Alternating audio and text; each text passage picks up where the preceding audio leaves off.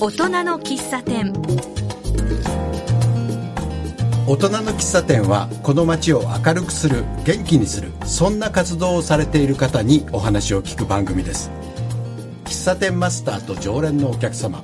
えー私マスター役の橋爪徹とゲストの方がそんなイメージでお話をしていきたいと思います。今回のテーマは大震災に備えるある市民グループの活動ということで小平井戸の会代表金子隆さんにお話をお伺いします。金子さんよろしくお願いします。あよろしくお願いします。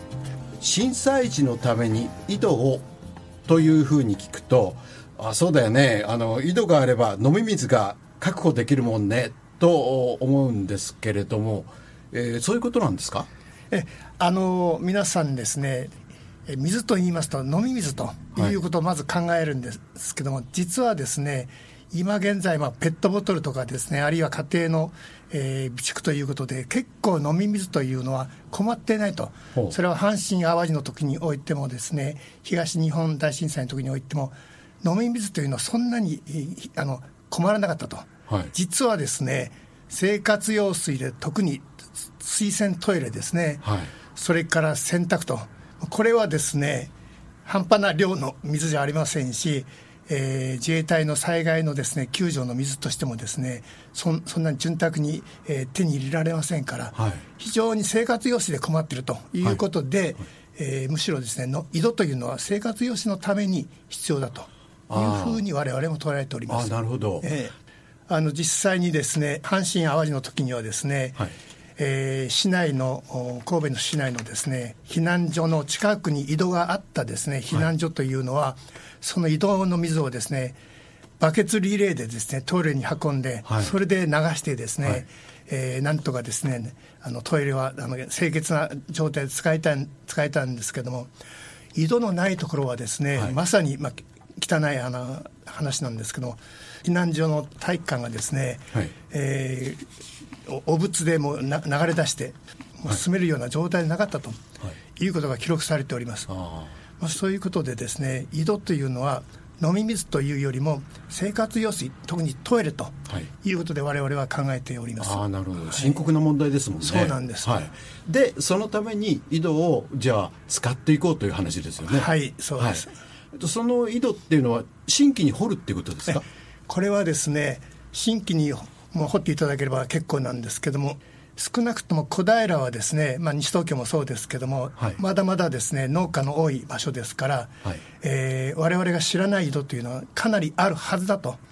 いうことで、はい。まずですね今既存の、えー井戸これをですねぜひ、えーあの使わせていただきたいとはい。いうふうに思ってます。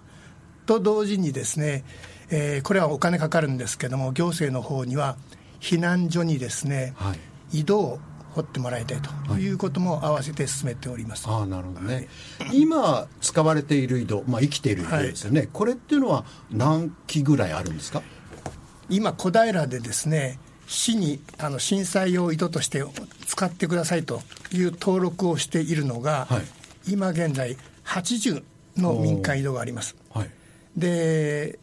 例えば西東京の場合ですと、はい。それが199はいの民間の井戸を、えーぜひ震災の時に使っても構いませんよという形でありますので、まあ、2倍半ぐらいのですね量があの西東京ではあるんですね。はい、でも80って少ないですね。えでこれはねあの一つにはですね、はい小平の井戸というのは飲み水ということで限定した用途がはい飲み水ということで限定しているんです、はいで西東京の場合はの飲み水でなくて生活用水とはい。いうことで、あの範囲をですね拡大しているものですからそれでですね、はい。えー移動の数も多くなっているとはいうことなんですね。あ、そうすると、えー生活用水用の井戸というのも確保しないとダメですよね。そうです。都内で実は世田谷区とか杉並区はい。あるいは練馬区この3つの区がですね震災用井戸の、まあ、先進地域なんですけども、ここはすべてですね生活用水という用途にしているんです、はい。で生活用水ということで震災井戸というのを市が確保しようと考えてますけども、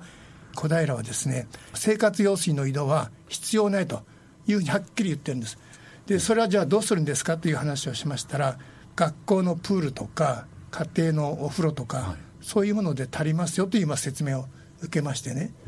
実は全然計算すると足りないんですけども、震災が起こっても、はい、あの水道が100%ダメになるわけじゃないと、はい。はい、そうすると残り使える水道を使えばいいじゃないかという考え方もあるみたいですね。そうなんです、あの想定ですけども45.5%のあの水道は生きてると、はい、そのあの生きてる水道からですね、えー、水をですね得ることができるというのが、まあ、この説明なんですけども、はい、ただ私いろいろ調べましたらですね水圧が落ちてしまいますとですね、はい、まず一つあの消化用水のためのものでもありますし、はい、そこにウォーターパイプをですね入れて生活用水というのを確保するというのは現実に難しいというふうに聞いたもんですから、あの操作も素人でできませんし、はい、まあ、そういう意味でもっと手軽でそばにある井戸ということを我々は必要だろうと思う。あそうですか。それとあの先ほどちょっとお話を伺ったらその、えー、今は使われていない、えー、蓋が閉められた井戸、はい、これを再生しようということもお考えになってるんですよね。はい、あの今いくつあるか分かりませんけれども多分ですね同じような環境の西東京の波のですね井戸は小平市にもあるだろうという想定をしております。はい、ただこれは誰もですね市市に聞いても JA に聞いても保健所に聞いても数がわからないものですので、はい、井戸の会でですね調査をしようと、はい、井戸の戸籍を作ろうとい。うことを今これから取り組んでいるところです。あなるほど。そうなんですよね。その井戸の会をそういうことで作られたんですよね、はい、これはいつ頃作られたんですか？これはですねあの昨年、ちょうど1年前のですね、はい、1月17日、これはあの阪神・淡路大震災の20年目のまさに記念すべき日だったのですけれども、はい、この日に一応ですね立ち上げました、はい、ただあの、この井戸の構想そのものはですね、それよりさらに1年前にですね、はい、あのいろんな調査したりですね、お話を聞く中で、やはりこれはこれから小平の中でも井戸が必要だねと。で調べましたらそういうですね民間のですね井戸の会なんていうのはどこにもありませんでしたので、はい、じゃあ私たちが立ち上げましょうということで、はい、えー、立ち上げました。ただ、はい、実際に会として発足したのは昨年の1月の17日、阪神・淡路の20年記念の時に立ち上げたわけです。ああなるほど。で会員というんでしょうか、はい、あの一緒にこの活動されている方は何人ぐらいいらっしゃる今現在ですね、えーまあ、2月1日現在で79名おります、うん、であのあのまた後でお話出てくるかもしれませんけど我々の会のですね特徴としまして一つは女性が、まあ、半分以上その79名のですね、はい、えー、占めているということ。やはり女性はあの生活用水特に洗濯とかトイレについて非常に、はいえー、こう心配してい。るところがありますので、はい、それからもう一つはですね自治会の役員、はい、これが10名ほどおります、会会長はですね、私もそうなんですけども、でやはりこれから活動を進めていく上で、上で自治会をですね中心にやっていきたいというふうに思ってますので、はい、意識的に自治会の、小平の自治会の会長さんにも入ってもらってます。なるほど、はい、でもう一つはですね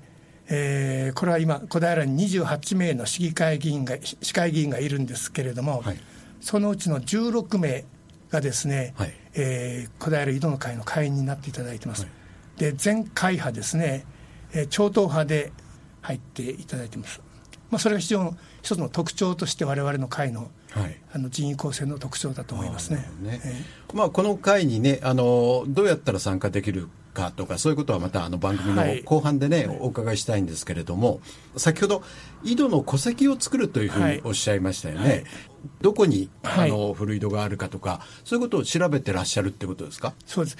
今ですね小平の80先ほど80井戸あると言いましたけれども、はい、あの防災マップにこうこの井桁って言いますか、井戸の印でこうマップ上にこう表示してあるんですけれども、まあ、これは極めて大大雑把な地図の上ですし、はい、その80の井戸ですので、われわれはですね足で稼いでこの80以外の井戸というものを埋もれた井戸ですねまだ、はい、それを探そうと、はい、いうことなんですけど実はですね私ども79名の会員がいてですね大半がですね、まあ、60から70ぐらいのですね、まあ、あの私も含めてですね、はい、あの方が多いものですから、はい、あの街中こうくまなく歩いて探すとなりますとなかなか体力的に厳しいと思いますので、はい、実は今地元のですね大学をですね、先生に協力をいただいて学生とコラボで井戸の調査をやりましょうとい。うことで、小平市はの東西に長いものですから、西と東に分けてそれぞれの大学にですね今働きかけております、はい、でこういうことをやりたいので学生さんと一緒にやりませんかと、はい、井戸の戸籍作りですね、はい、で今年から具体的にやりましょうと。いうことで今まさに進めているところ。あそうですか。また具体的にあの、えー、調査まで行ってないんですけど、はい。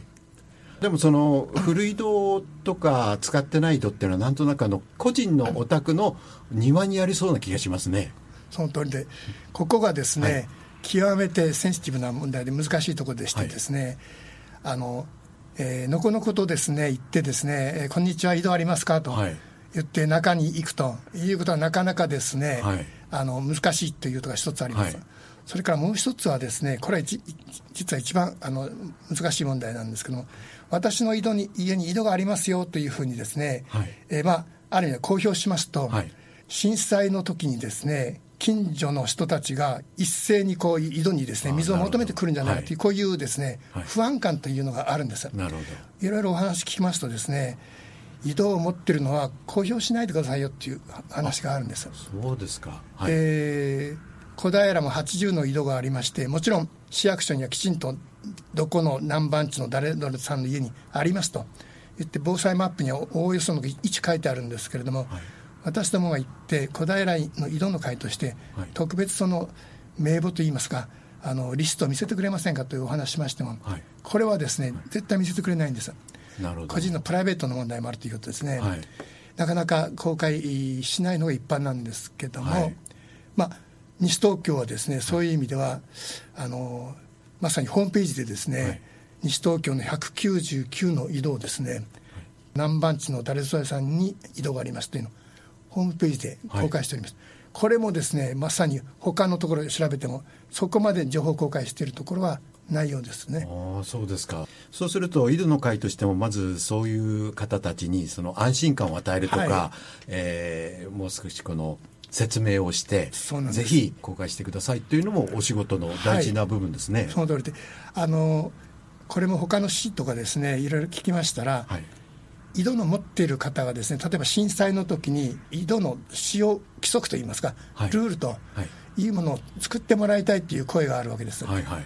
まあ、現在のところそういう必要性を認めていながらまだ作っている市町村ございません。はい、で、えー、私どももですね基礎、まあ、使用ルールといいますかそういうものも作って、はい、そして市民に周知する、そういうことも行政にお願いして、その時我々も一緒に入って使わせていただきますとい。うことも話しております、はい、なるほどね。もしそういったお宅が公開してもいいですよというふうになると、先ほど西東京市では全部で199箇所ってありますが、はい、小平でもその80から、はい、えー、どのぐらい増えるんでしょうかね？はい、範囲を広げて生活用水までいけば、まあ、少なくともですね、はい、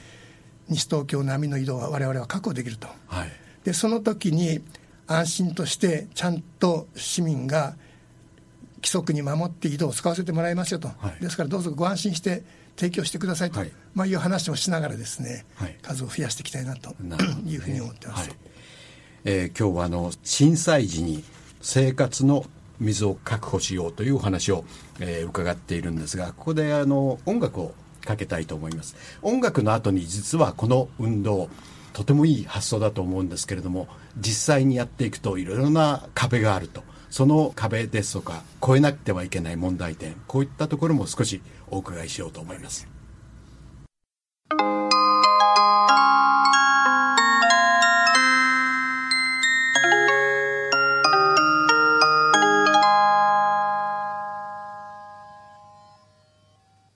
え、今日の大人の喫茶店は小平井戸の会の代表金子隆さんにお話をお伺いしています前半であの震災時に生活用水を確保するために井戸を使おうと。そういう話を伺いました。あの長期の断水になった時にその生活用水がなくなった時にどんな状況が起こるのかっていうのは、はい、多分これはですね震災にあった地域の人しかわからないと思います。はい、我々もネットとか何かでこう情報を得てあるいはもうこういうようなですね、まあ、これトイレが大変という本なんですけどあ本がありますね。はい、はい、あのまあ、厚さが約400ページの本なんですけども、はい、実はこの本がですね阪神・淡路の時のトイレの大変さというのをですねもうしつこいぐらいにこういろんな事例をあの、えー、持ちながら書いている本なんですけれども、はい、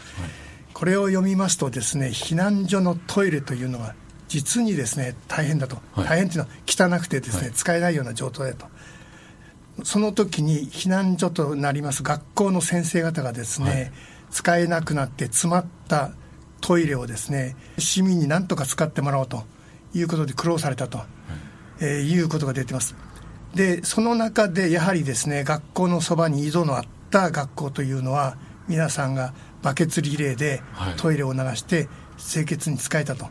い。うことが出てまして私もあの小平の小学校のですね校長先生に何人かにお話したんですけど、うん、ぜひ避難所に井戸を作るという我々の運動に先生方も協力してくださいと、はい、あの学校に沿ってもすごい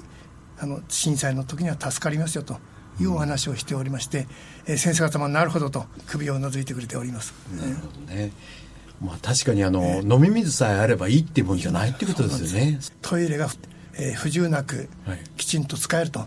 い。うのが、はい、まさに、えー、じ人間の尊厳をですね守るものであるということもこの本に書いてありまして、うんなるほどなと、はい、いうふうにつくづく思うところなんです。本当ですね。こういう本でですね、はい、まさに悲惨な状況です。ね、はい、知って、なるほど、小平もですね、決して一言ではないなとい。うふうに思うんですが、はい、一般のですね、はい、えー、行政も含めて市民の方はですね、ピンとこないというところがあります。生活用水がなくなった時にどんな状況が起こるのかっていうのは、今までですね、1年間いろんな場でですね、はい、えー、集まりで説明したり、えー、あるいはデータを見せてお話してきまして非常に女性の方は食いつきはいいんですけど男性はですね、はい、なかなか、えー、食いつきが悪くてですね、はい、困っているんですけど。そのトイレの水が足りなくなると、えー、どうしてもあのトイレに行く回数を抑えようと、はい、そうなると特に高齢の方やなんかは、はい。えー、いろんな病気が起こりますよね。あの実はですねあのこの井戸の会をですね立ち上げたきっかけがですねまさに今あの言われたところでしてですねあの一昨年小平のですね中央公民館が市民に記者になってもらって冊子を出すというですねことをやっているんですけども、はい、その時に私が市民記者になりましてその8つの記事を受け持った時に小平の井戸を守る人たちというですね井戸森とい。うことで記事を書いたんです、はい、そこで、えー、井戸のこといろいろ調べましたら今はじめさんが言われたようにですね阪神・淡路大震災の避難所でですね避難した後に900数十人の方が亡くなったんですけども、はい、その3割の方がお年寄り女性です、まあ、特にお年寄りがですね水を飲まないで食べ物を食べないで、はい、なぜならば汚いトイレに行きたくないということで我慢して、はい、それでいわゆるエコノミック症候群とかですね、脳血栓とかその血の詰まったような病気で3割の方が亡くなったと、その避難した後にですよ、うん900人から、すべてそれはトイレを使いたくないということだというふうに出てましたんで、はい、ああ、これはですね、えー、どこの町においても起こりますし、男性はですね、学校中の避難所のですねグランドから何からもそこから中に糞をですねして、はい、もう悲惨な状況なんですって、はい、ところが女性と年寄りはそんなことができませんから、はい、やはりあの弱このトイレ弱者といいますか、はもう女性だと年寄りだと、い、うことで、まあ、この運動を始めましたらやはり女性の方が先ほど言いましたようにこの運動にざっとですね、うん、賛同してくれましてね。なるほどね、あそういうこともあるんですね、はい、あの先ほどなかなか個人の井戸を使わせてくれっていうのは難しいということだったんですけれども一方あの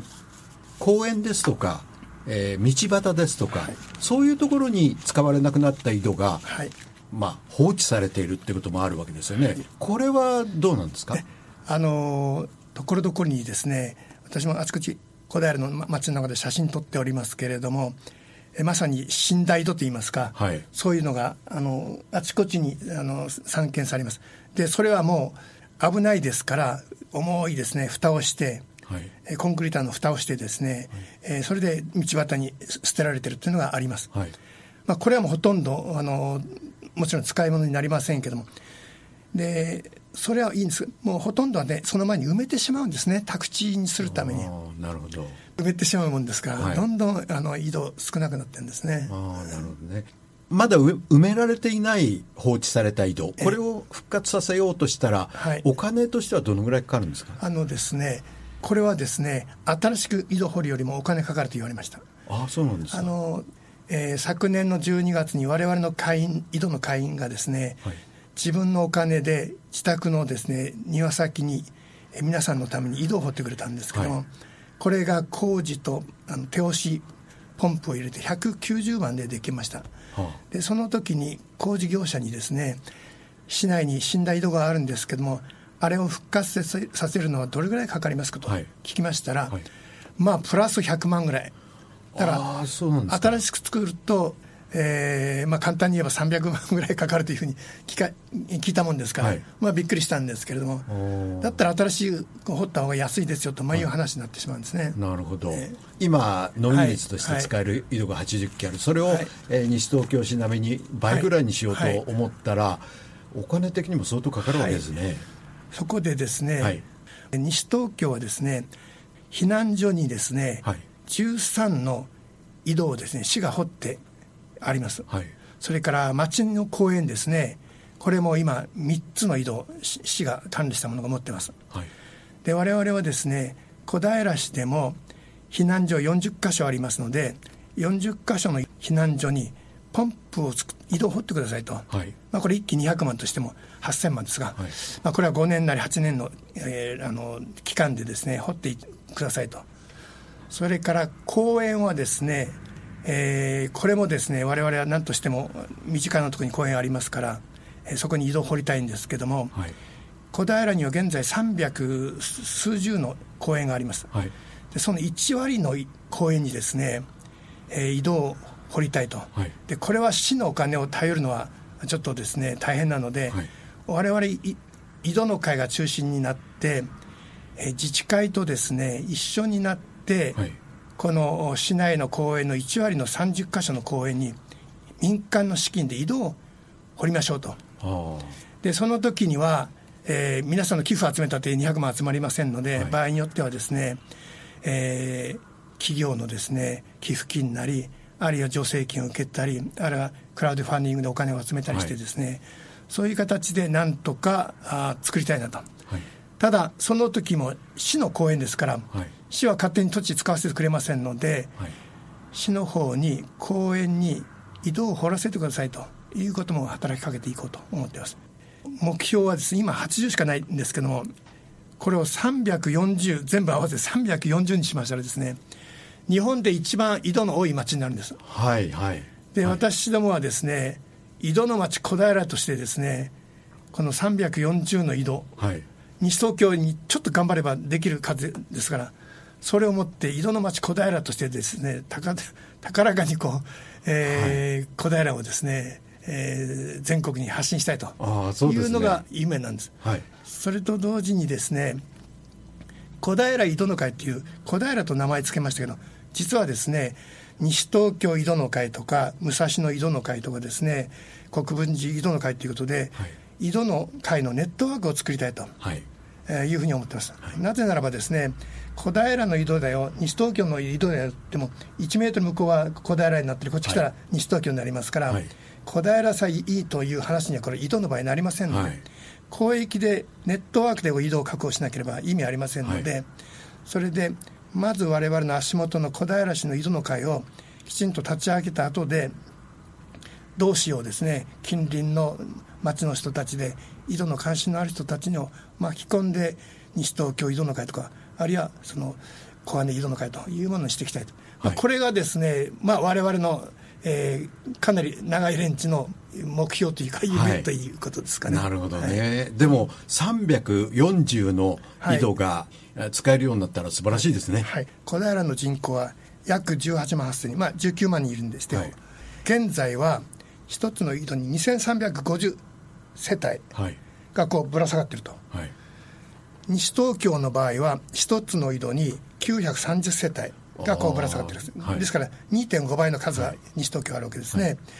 で多分全国で一番多いと言われる世田世田谷区ですと、はい。570の井戸に対して、はい。い、や570世帯が一つの井戸にぶら下がってると。うん。で小平がですね先ほど言った340の井戸ができれば、はい。世田谷区を抜いて550になるんです。そうするとまさにですね数の上から言っても、えー日本一の井戸の町ということをですね まあ、言える状況ができまして、はい。いいですね、日本一の井戸の町。ということでですね、はい。あのえーネットで調べたらどこにもまだ全国でですね井戸の町という宣言した町はありませんので、はい。えーぜひ小平で実現したいなというのが 我々のですねなるほど。夢なんです。はい。えー、と今のお話を聞いて、ああ、じゃあ私も小平井戸の会、えー応援したいな、あるいはその一緒に何かをしたいなっていう方ははどうしたらいいですか？あのこれはですね、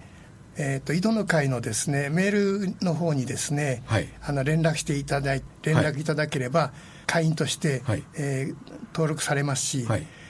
えー、とそうするとメールアドレスってちょっと教えていただけますか、井戸の会ですね。IDONKAI ですか、はい。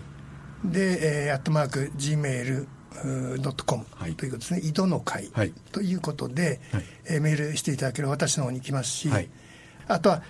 小平の全公民館にですね、はい。このチラシをですね置いてありますのでそれをご覧になっていただければ、えー趣旨とか電話番号とかあるいはメール番号が書いてありまあすなるほど、えー、と今、私の手元にあるこのそうで A4 す。の青い、はいあのチラシがそれですね、はいこれそうです。これを、えー、と公民館で探していただくのが一番いいかもしれないですね。あの小平のですね、はい。えー公民館にはどこにでも置いておりますので、はい、そうですね、そうするとその裏の方に、はい。えー連絡先等がはい。書いてありますので、それでぜひ、あのえあのお待ちしております。していただけるといいですよね、はい。小平井戸の町。井戸の町。っていいですね、本当にね。いやあのななかなかねあの、ありそうでなで今小平はですね、えープチ田舎というですねキャッチフレーズで、東京の都会から一番近いはい。プチ田舎ということで、はい。市を挙げてですね、えーいろんなキャンペーンをやろうとしていますので、はい。プチ田舎にもですね井戸の町と非常にぴったしだと思ってですね、はい。おります。そうですね。今日はあの大変目から鱗のようなお話でありがとうございました。ぜひあの私もお井戸会員になりたいと思いますのでよろしくお願いします。はい、ありがとうございました